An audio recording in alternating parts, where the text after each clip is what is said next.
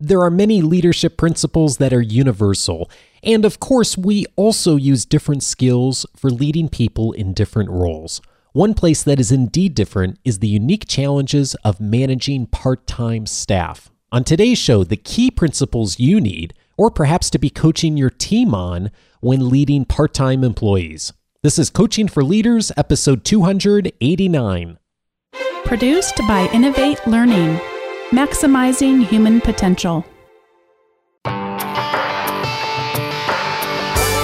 Greetings to you from Orange County, California. This is Coaching for Leaders, and I'm your host, Dave Stachowiak. Leaders aren't born, they're made.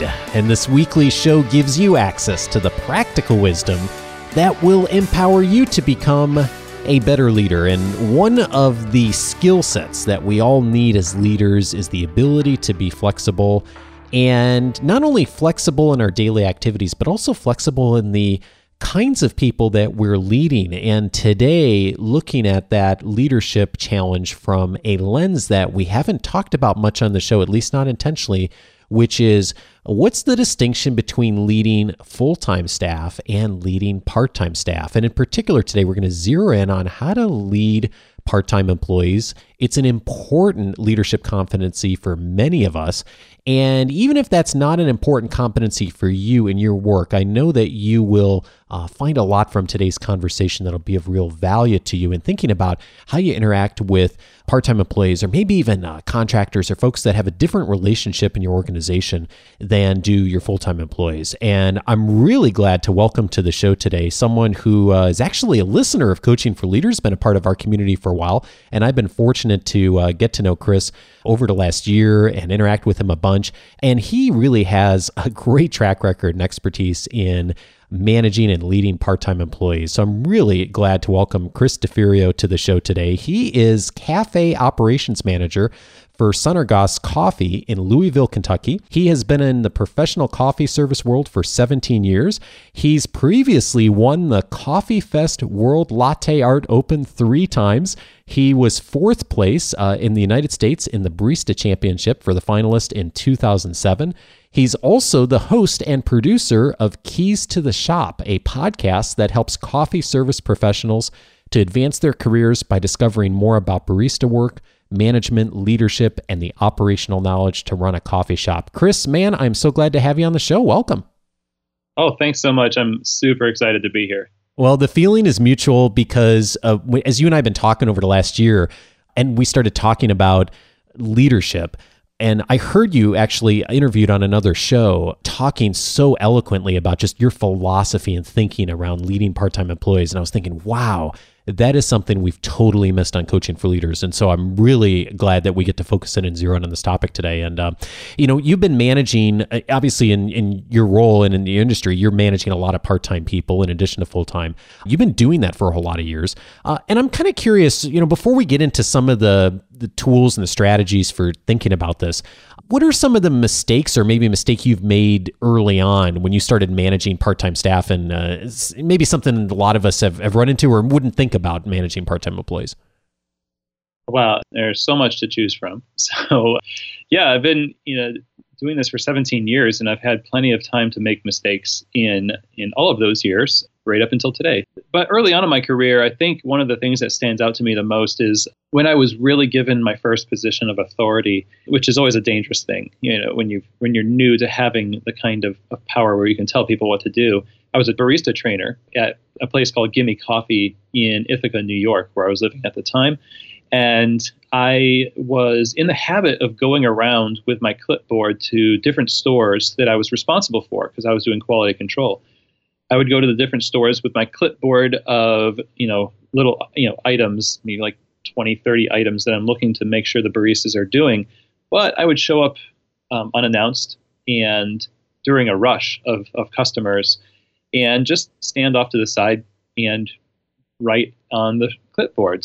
So, not the most pleasant thing to experience if you're already in the weeds and you've got this this guy like who does he think he is not helping with the shift. right. But in my mind, helping uh, because you know I'm holding people to a high standard.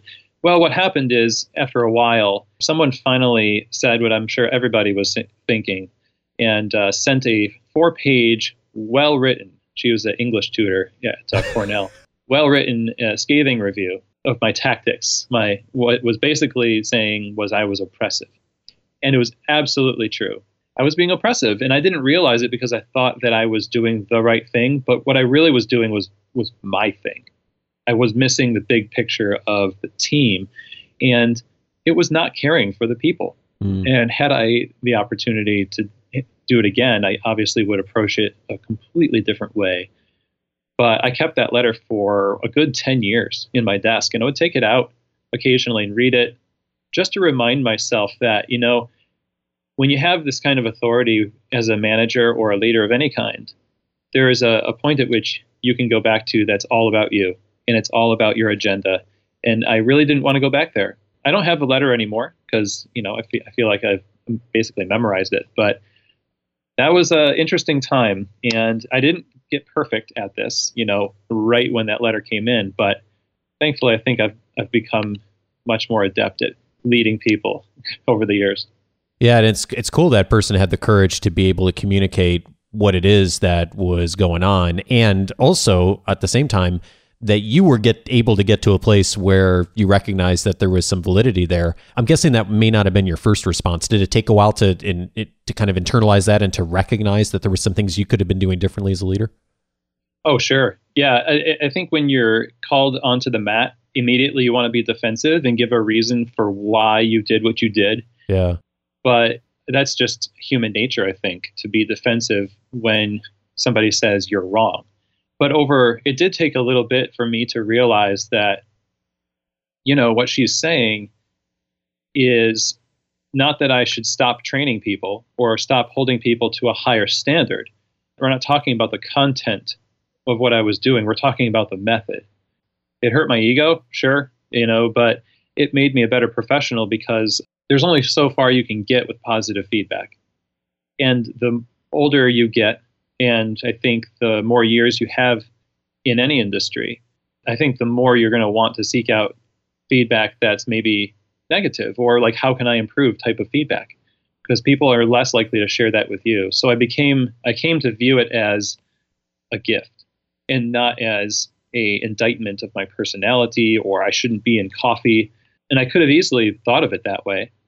I had been fired from my first coffee job when I started in, years and years ago but even that, I was encouraged by a, a restaurant veteran who was a friend of mine that it happens. Just kind of let it give you the lesson that it's going to give you and use it for good in the future. And that's what I've done with both of those situations. Well, it's such an awesome lesson. Uh, we're reading the Leadership Challenge right now in the Coaching for Leaders Academy, and the one of our members had pointed out to me that in the book it says success isn't the road to success isn't paved with successes. The road to success is, is paved with failures and that getting comfortable with failure as a leader, uh, much less a human being, is really valuable. Doesn't feel good, but if you can take those failures, learn from them, you, you take something away, make something way better with it. And you, that, what you've just shared is a great example of that. Yeah, Dr. Carol Dweck's book, Mindset, is a book that I think of when I hear you, you talk about learning from failures and, and progressing through failures. We gave out that book, Mindset, to all of our staff here at Sunergos, and I'm going to take my family through it when my son's old enough to uh, uh, read. so it's a very valuable book because it talks about the idea that failures are simply um, interesting. They're they're not things that should stop us. They're just things that we should be fascinated with. Uh, like that's interesting. Why did I do that? How can I do it better in the future? And don't take it personally, because if you do, you'll never learn from it. Well, it's interesting you brought up Dweck's book because when I think about the word mindset in the title of that book, um, a lot of what you're thinking on part-time staff uh, and leading part-time staff is centered around mindset and just how you and your organization have either intentionally or unintentionally really trained your mindset of how you approach things. And, and one of the things I'm really curious about is how you approach your mindset for hiring. And I'm curious because this is a constant challenge for those of us who do manage a, a part-time staff or a, or a, large team of part-time staff, uh, because you are you do need to be hiring more often than you do if you're do if you're only managing full-time staff. What are some of the tactics you found to be helpful in getting the right kind of people on board for a part-time role? Yeah, so one, that's one of the main things that I was really nervous about coming to this company as an operations manager.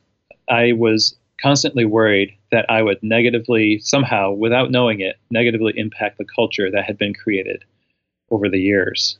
My job was to systematize what was organically grown. And, you know, sometimes when you apply a system to something that's just naturally great, you can kill it.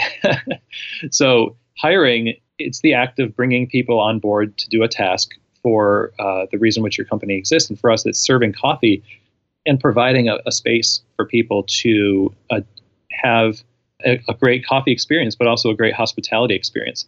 And just the other day, I was asked by one of the customers, a longtime customer, he pointed at all of the staff that was working in the shop at, at the moment and said, They're really great. They're really great. Over there, those guys are great. I don't know how you guys get all these great people. Mm.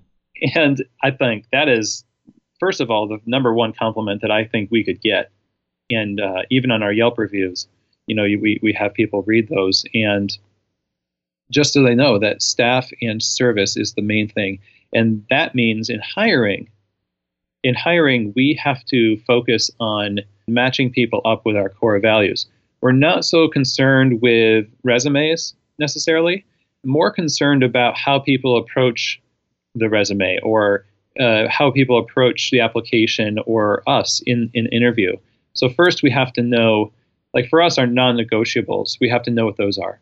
I think for anybody, you need to find out what is it that you're not willing to compromise on. So for us, we want naturally pleasant people, you know, friendly people who are uh, self-motivated, they care for others, they love coffee, and they want to learn. So if you are that person, uh, it doesn't matter if you've worked in coffee for 10 years or no years. We're pretty confident that you know, first, we can train you. Second, you're going to be a good fit for the company. So if we can gather some of that from the resume or the application, we're going to bring you in for an interview and we're going to talk. Now, the interview process is tricky because a lot of people are professionals when it comes to answering questions correct, you know, quote unquote correctly.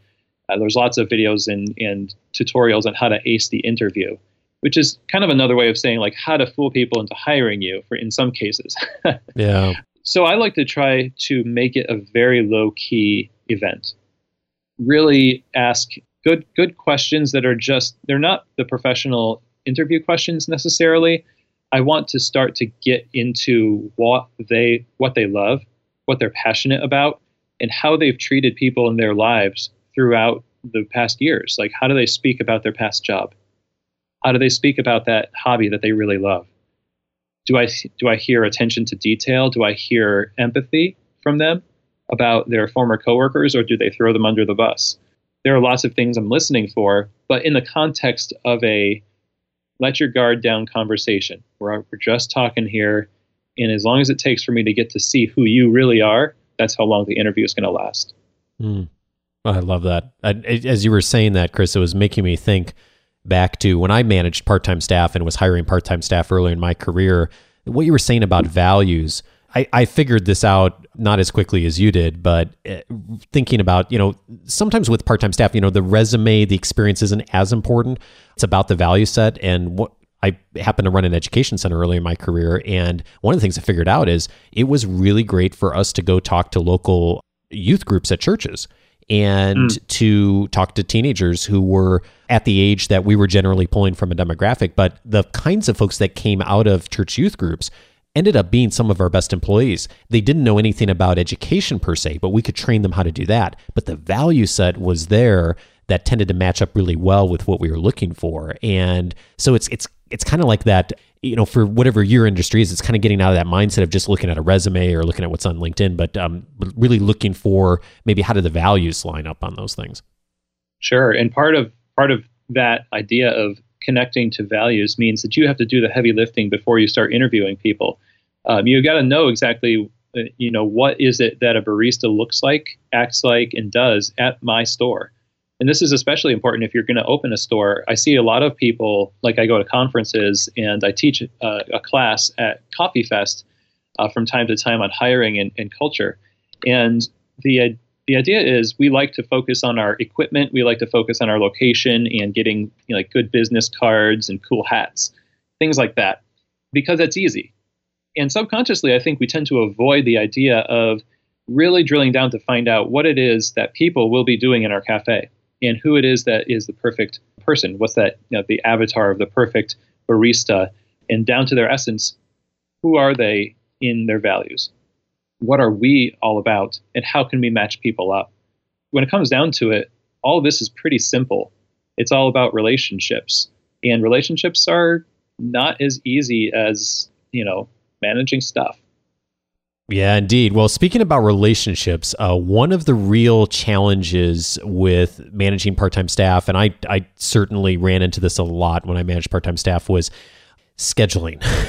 scheduling part time staff is, uh, it, let's just say it's a nightmare for a lot of managers and business owners. And one of the things I'm really fascinated by is you have written to me that you see it as an opportunity.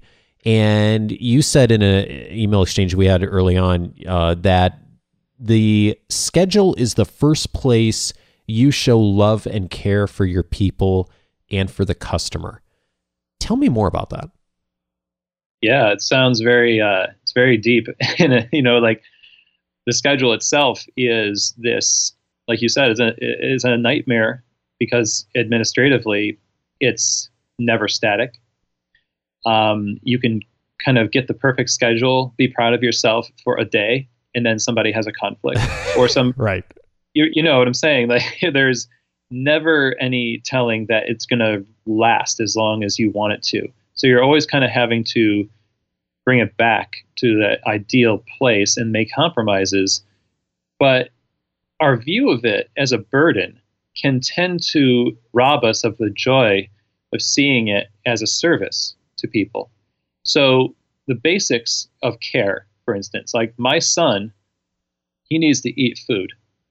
and so that's the first thing, that's like one of the first things that you need to give to a person is is food. When you're hired, you're giving them your availability, your your boss, and you trust, at least at first you trust that they're going to take what you've given them as your limitations and they're going to honor that. So there's this trust placed in you and this is the first task of the manager in communication. It's not, you know, verbal communication necessarily, but when that schedule comes out and it reflects accurately the agreement between you and that employee, that reinforces the trust that the employee has that it's going to be fine. You know, I'm going to be home by this time at night because I'm not working that night. So that's the first area. It's not lavish. It's not you know it's not sexy to to think of a schedule as a way of showing love and you're not really even going to be thanked for it necessarily.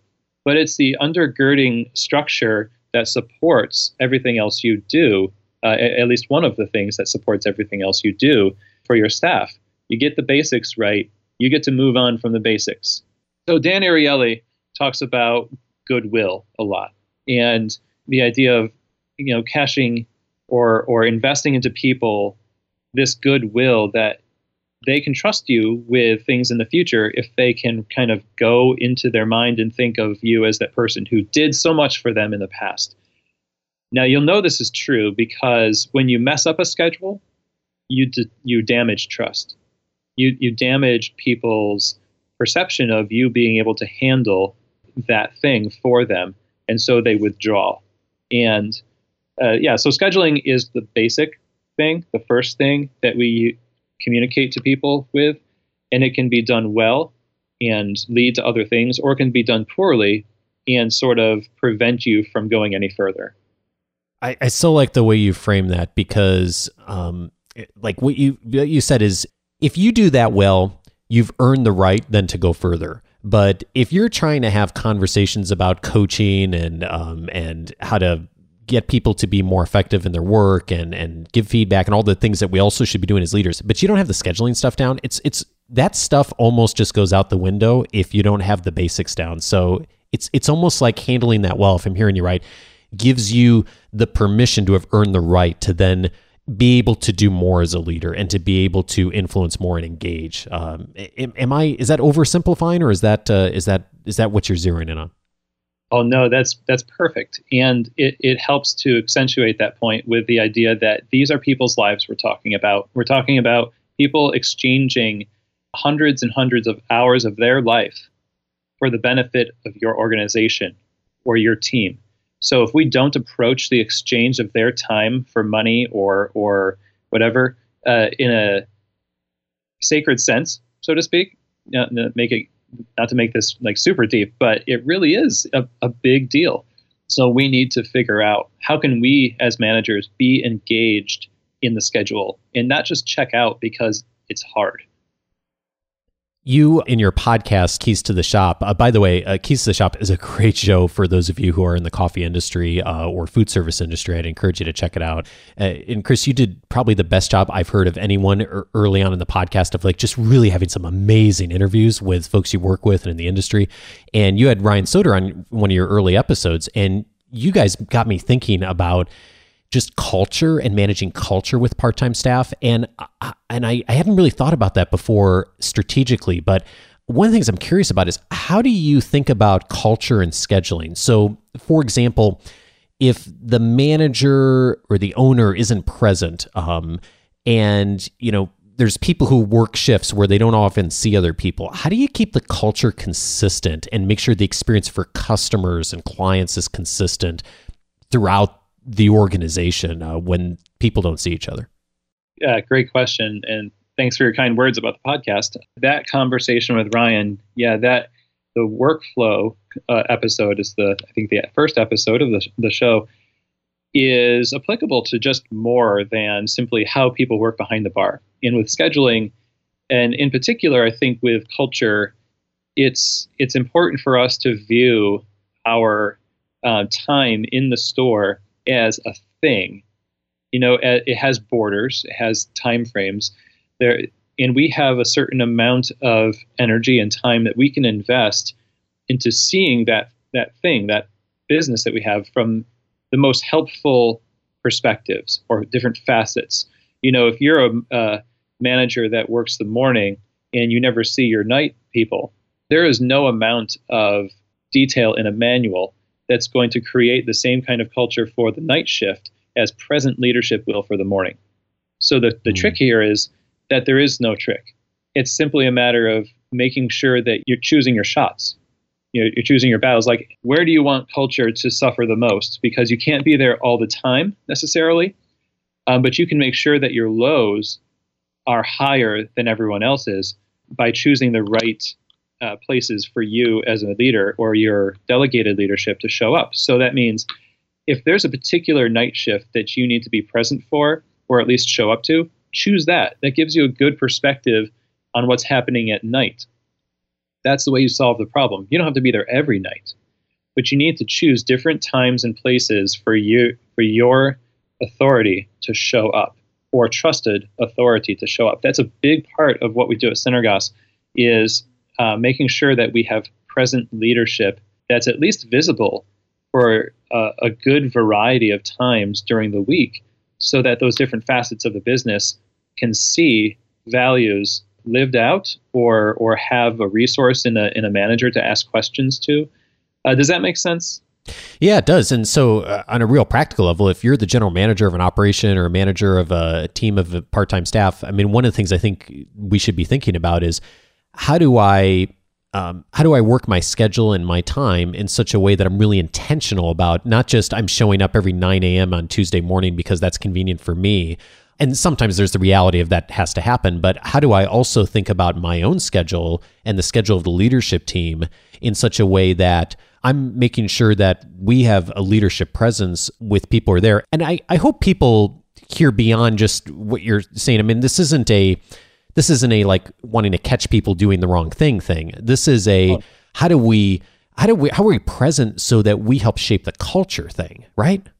Yeah, you're you're present because and it shows care. You're not there to be what you know. Bruce Tulgan is a author who wrote "It's Okay to Be the Boss," another book that we as a management team go through. You don't want to be what he calls a bad news manager. So people see you, but it's only when you're delivering bad news to them and and that's natural for us as managers to want to do because we see details we're just like man that could be better. I, I, wonder why they're not following the policy on this right now. I know it was a busy shift but we need to do the dishes this way because that's what the document says. We, part of being able to facilitate a positive presence of leadership is being aware of how we come across to people, first of all, and giving ourselves enough time to spread ourselves out. So if you make your own schedule, this is something that you can do. Okay, so I understand there are people that can't make their own schedule. And I would say maybe try as hard as you can to get more time to be flexible. With with the managers that I manage, we have a minimum or a maximum uh, 20 hours on bar during the week uh, at the shops.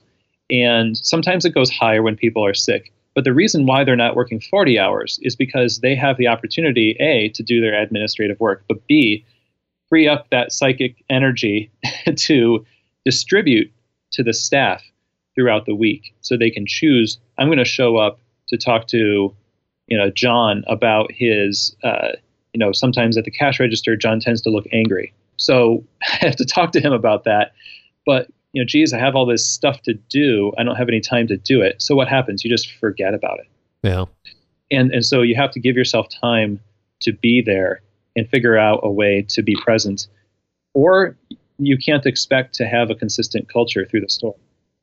but part of the other thing I'm hearing too is don't just show up when something's wrong. Um, I think most of us have interacted or even been part of organizations where all of a sudden a manager shows up and it's it's they're not normally there and it's clear that they're there because something's not working right. And so to be real intentional about doing what you're saying, showing up on a regular basis so that uh, you're part of how you shape the culture and positive energy and supporting people and coaching people and all the things we talk about on the show.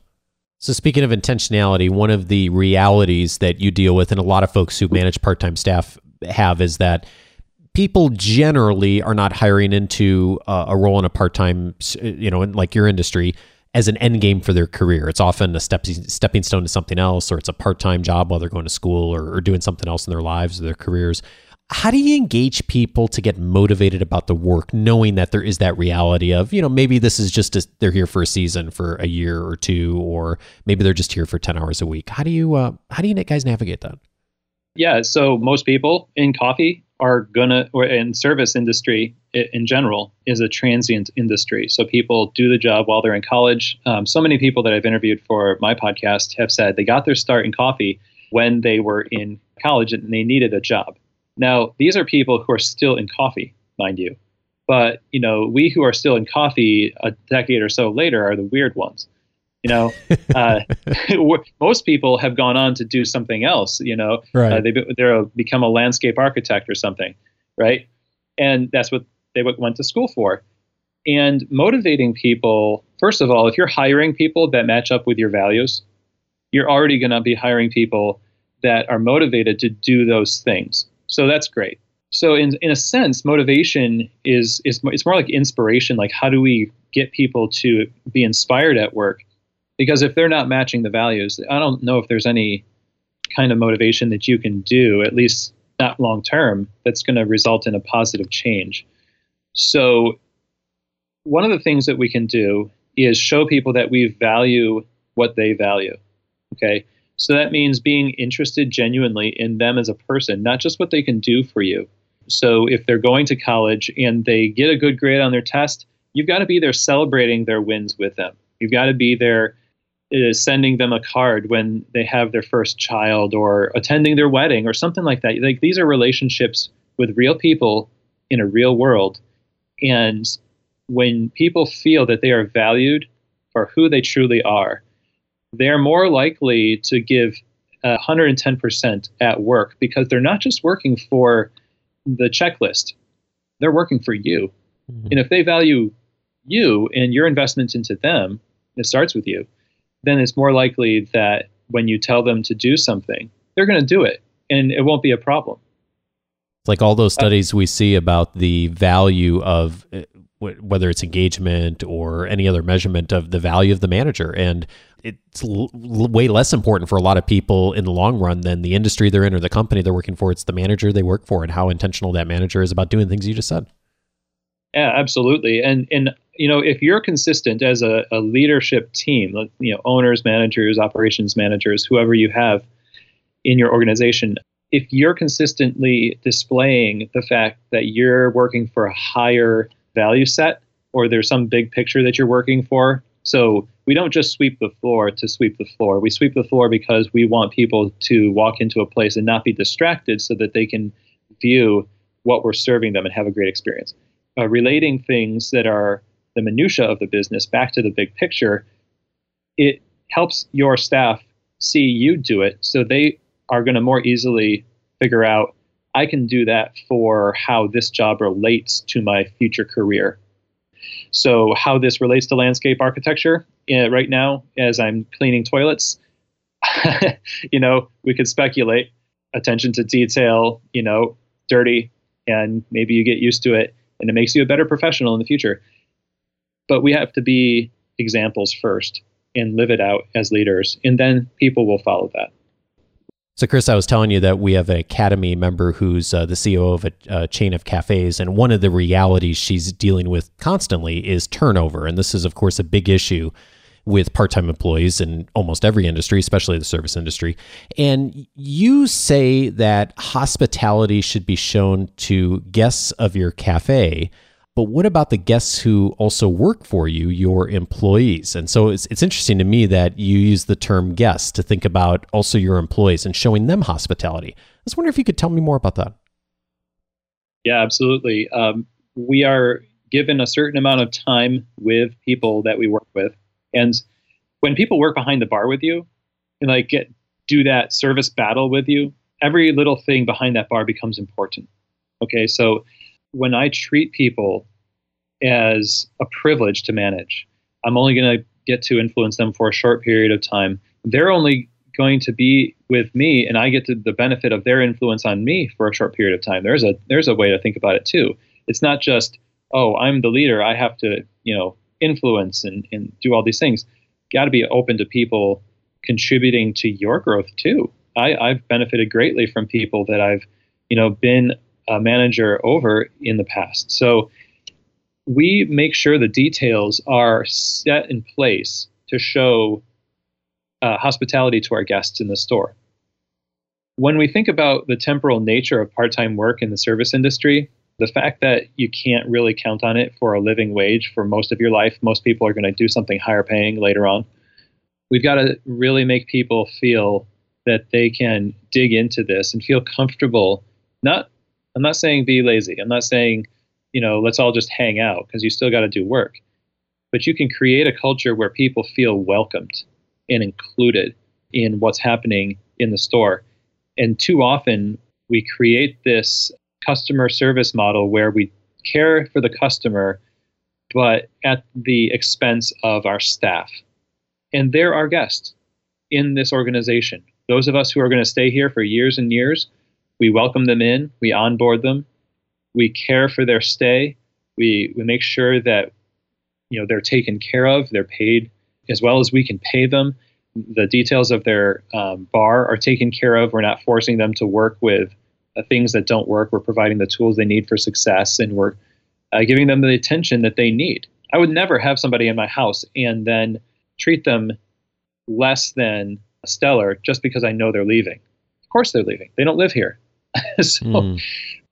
And that's not to say that we should just have this fatalistic approach to to people like they're yeah they're going to leave, so we might as well not even try to retain our staff. No, you you definitely should try to retain staff, but don't check out of investing all you can into them because they're not working as much as somebody else in, in terms of hours or or career that's why I love the analogy of thinking about eh, the part-time employees as guests.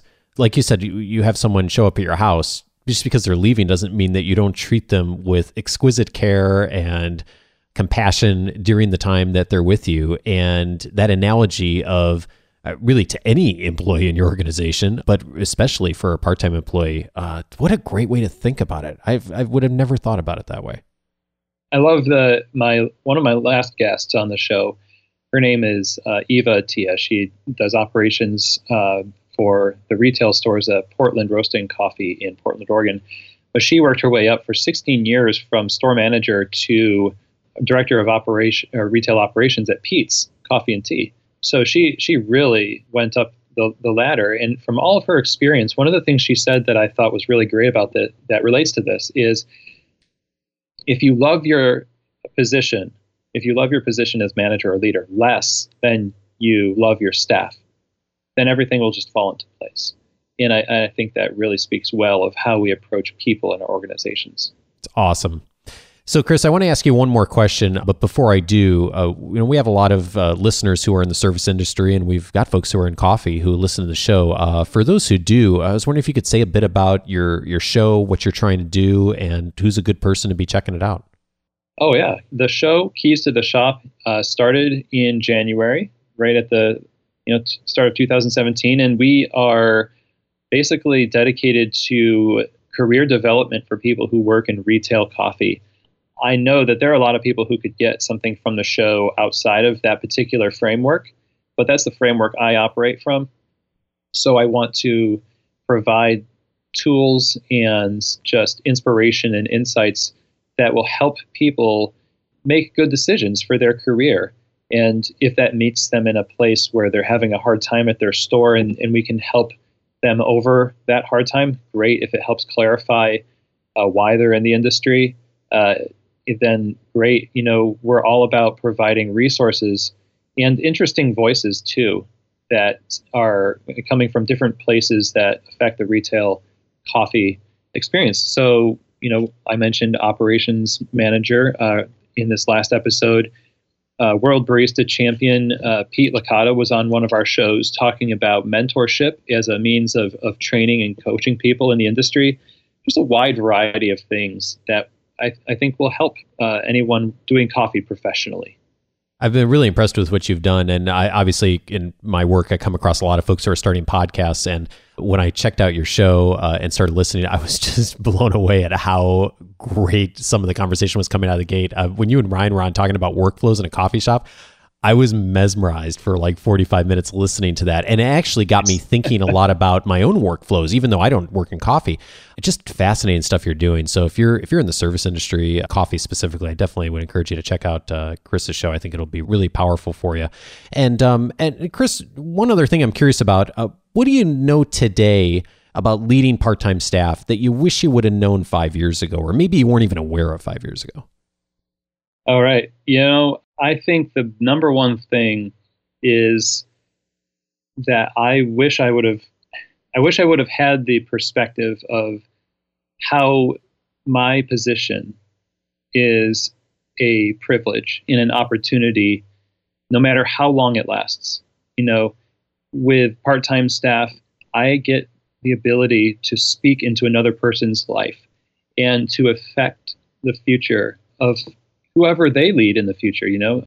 That perspective is becoming a little bit more clear year by year. But from that, I think stems every good thing in leadership and management.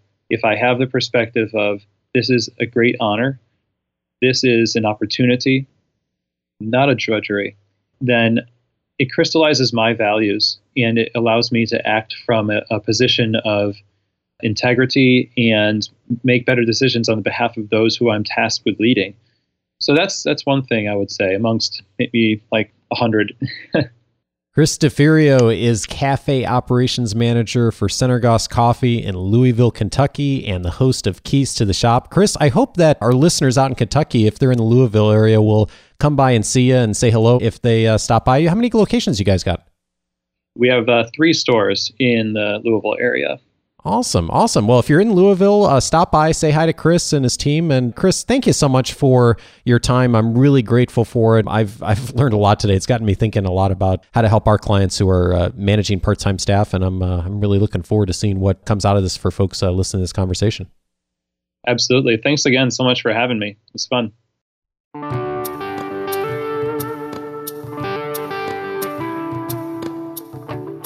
Thank you again, Chris. And if you happen to be in the Louisville area or passing through, go and uh, visit Sunergos. Say hi to Chris. And in addition, if you are in the coffee industry, definitely check out the Keys to the Shop podcast, or maybe you're running a restaurant or a cafe. I think it'd be a great complement to what you're learning here on Coaching for Leaders. Chris is really doing a great job over there with providing a lot of detailed information for folks in the industry. So check that out for sure.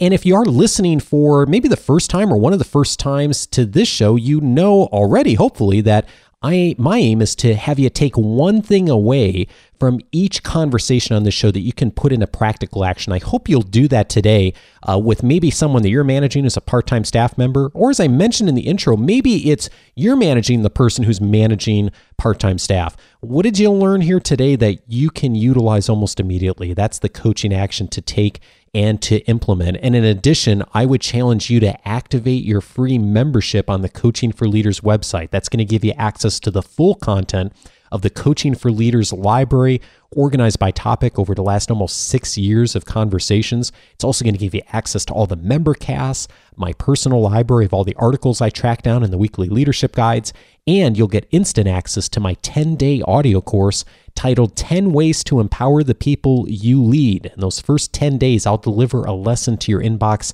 each day that will help you to get the most immediate practical action to become a better leader. And you can get access to all of that at coachingforleaders.com. That starts the free audio course and also access to all of the free uh, membership benefits on the portal there. And in addition to that, while you're online, I hope you'll check out some of the related episodes to today's conversation. Back on episode number 158, I had on Chip Espinoza talking about how to lead the millennials. Now, of course, as we talked about, not everyone who's working part time is a millennial, but there is a greater population of millennials in the part time work workforce, of course.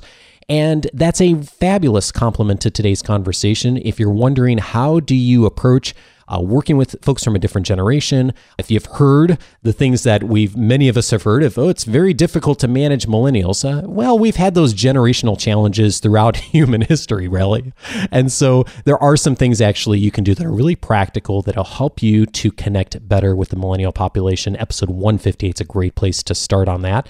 Also, you may want to check out episode 251 What to Do When Somebody Quits. Molly Mosley and I talked about how do you handle that conversation when someone brings you their notice. And of course, when you're managing part-time people, that happens more because turnover is tends to be more prevalent in part-time employee bases. And so episode 251 is a good starting point for you as well. And then finally, episode 257, how to manage former peers. My friend Tom Henschel and I got on together, talked about the process for how to navigate that. And that is something that uh, many part time employees uh, navigate either for themselves or with someone they're working with. And uh, often you may uh, give someone as a part time employee additional responsibility, or they may transition to a full time employee. That can be a very helpful framework, uh, not only for you, but for them on how to navigate that well. Again, that's episode 257. You can access any of the episodes directly just by going to Coaching for Leaders dot com slash the episode number. And next week, I am thrilled to welcome back to the show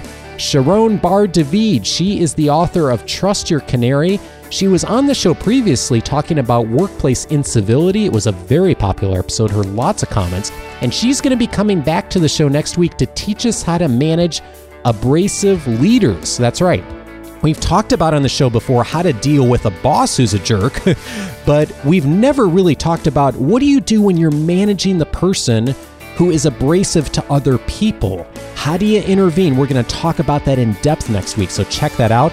Also, a big thank you to Julie for the kind review on iTunes. Julie said the show is like sitting down with an old friend.